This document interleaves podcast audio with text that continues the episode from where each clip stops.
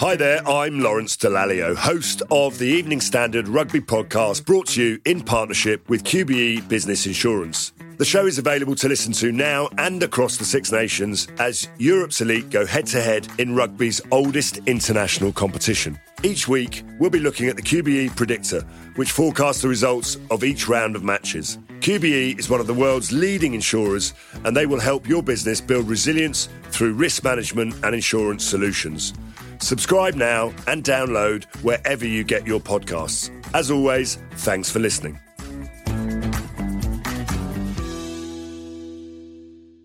From the Standard in London, I'm the Evening Standard's chief theatre critic, Nick Curtis. This is a cut down special taken from our theatre podcast. To hear more from the Standard Theatre podcast, hit the link in the notes of this episode.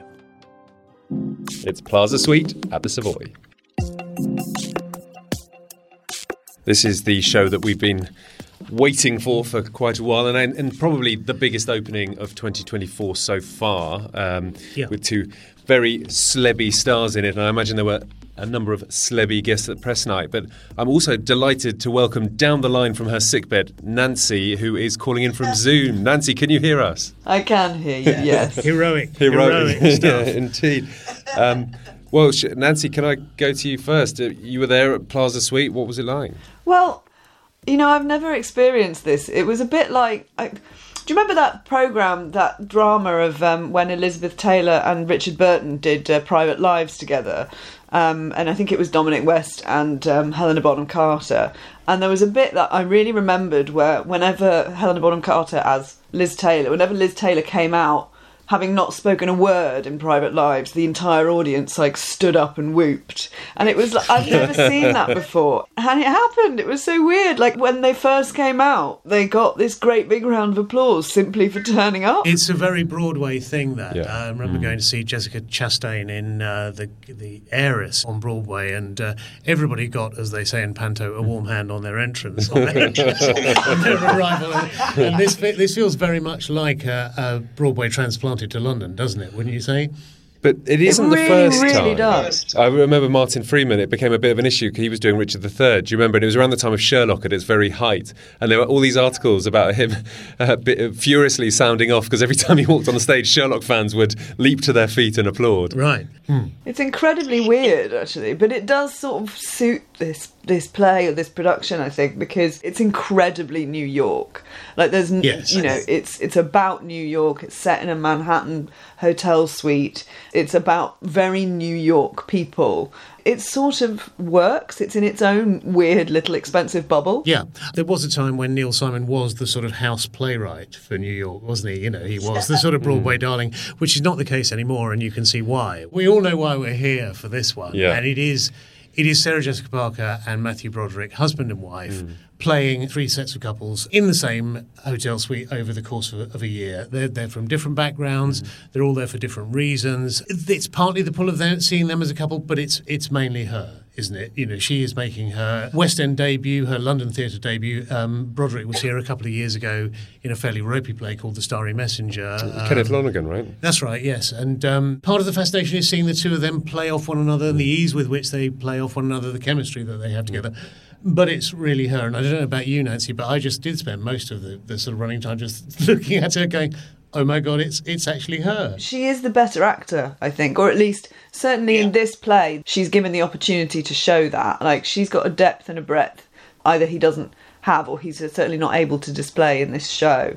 Um, I'm really glad to have seen her on stage actually because I wasn't a fan of Sex and the City and I would not have known that she had that sort of range and subtlety.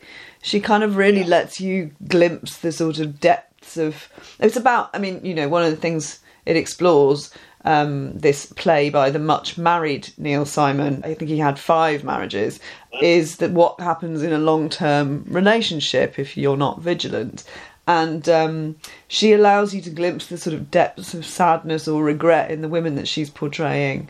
Um, and, her, and her characters feel quite different in a way that his don't so much. I think. Yeah, she's an extraordinary physical comedian in this, isn't she? I mean, very, very precise body language, very funny. I mean, almost sort of commedia dell'arte stuff. Um, whereas his, I mean, uh, his performance I quite enjoyed, but they weirdly sort of recall recall sort of black and white cinematic comedy for me somehow. You know, there's something very old fashioned. He's quite not stiff exactly, but sort of solid. Mannered.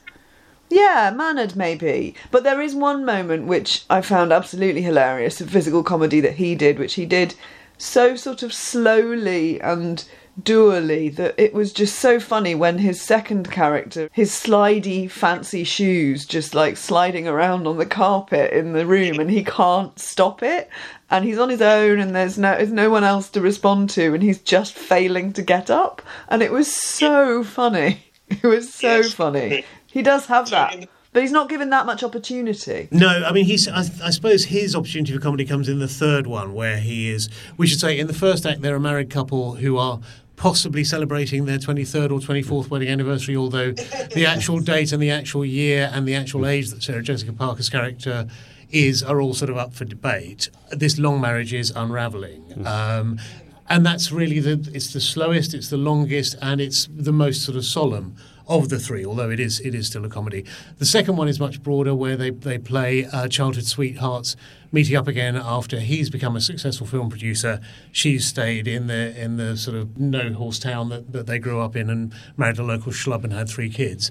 And in the in the third No Horse Town being New Jersey. Yes, exactly. Yes, and they are um, in the third one. They are a couple from Queens whose daughter has locked herself in the bathroom on the eve of her marriage, on the, the moment of her marriage, and refuses to come out.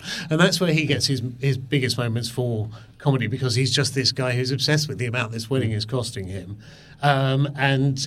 uh, You know, a, a sort of middle-aged, fairly portly man trying to climb out the window and get th- through through the bathroom window to talk to uh, to, to his daughter. Right, we'll go to a break. If you want to hear more from the Standard Theatre podcast, hit the link in the show notes.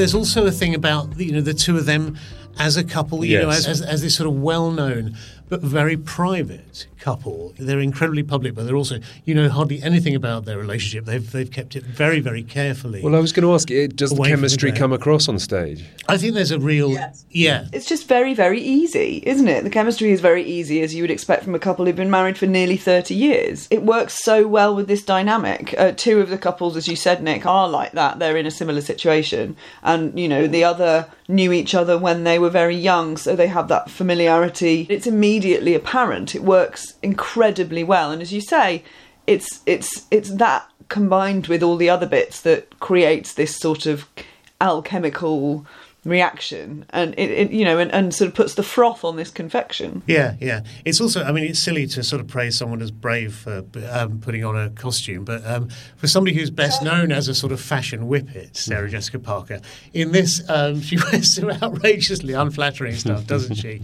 yeah Uh, you that know, sort of- hat That my had god a twin set and some uh, some fairly substantial hip padding in the in the first one. You know, it's as far removed from the glamour of Sex and the City as you can get. In the third one, she looks a bit like Grayson Perry going to a wedding, um, and um, Broderick looks a, a bit like one of Barry Humphries' more sort of outrageous creations. Um, I don't know. I mean, I, I I really enjoy. I just think these sort of things add to the sort of texture and weft of, and excitement of the London theatre world, and so it's it's it's sort of irrelevant to complain about how much. I mean, somebody I know got a ticket for about thirty-five pounds to see it, which seems you know not not a bad oh, deal. Oh, well.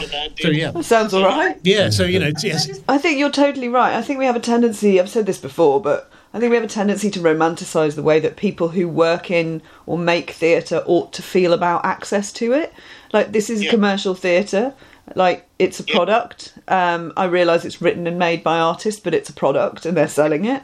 And they can sell it for however much money they want to.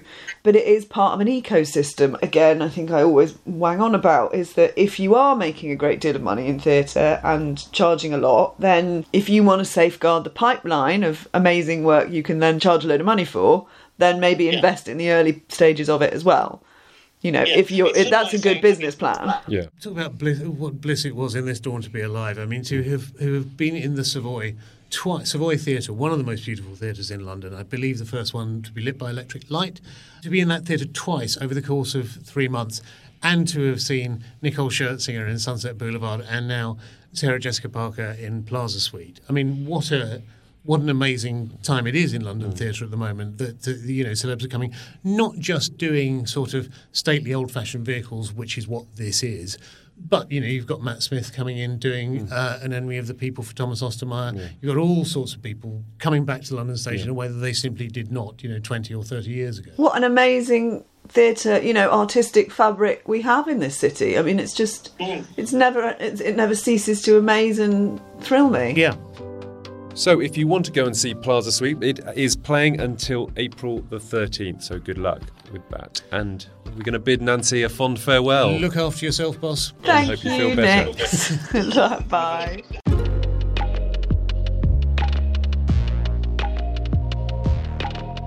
That's The Standard. You can hear the full episode or more from the Standard Theatre podcast via the link in the show notes. The podcast will be back on Monday at 4 pm.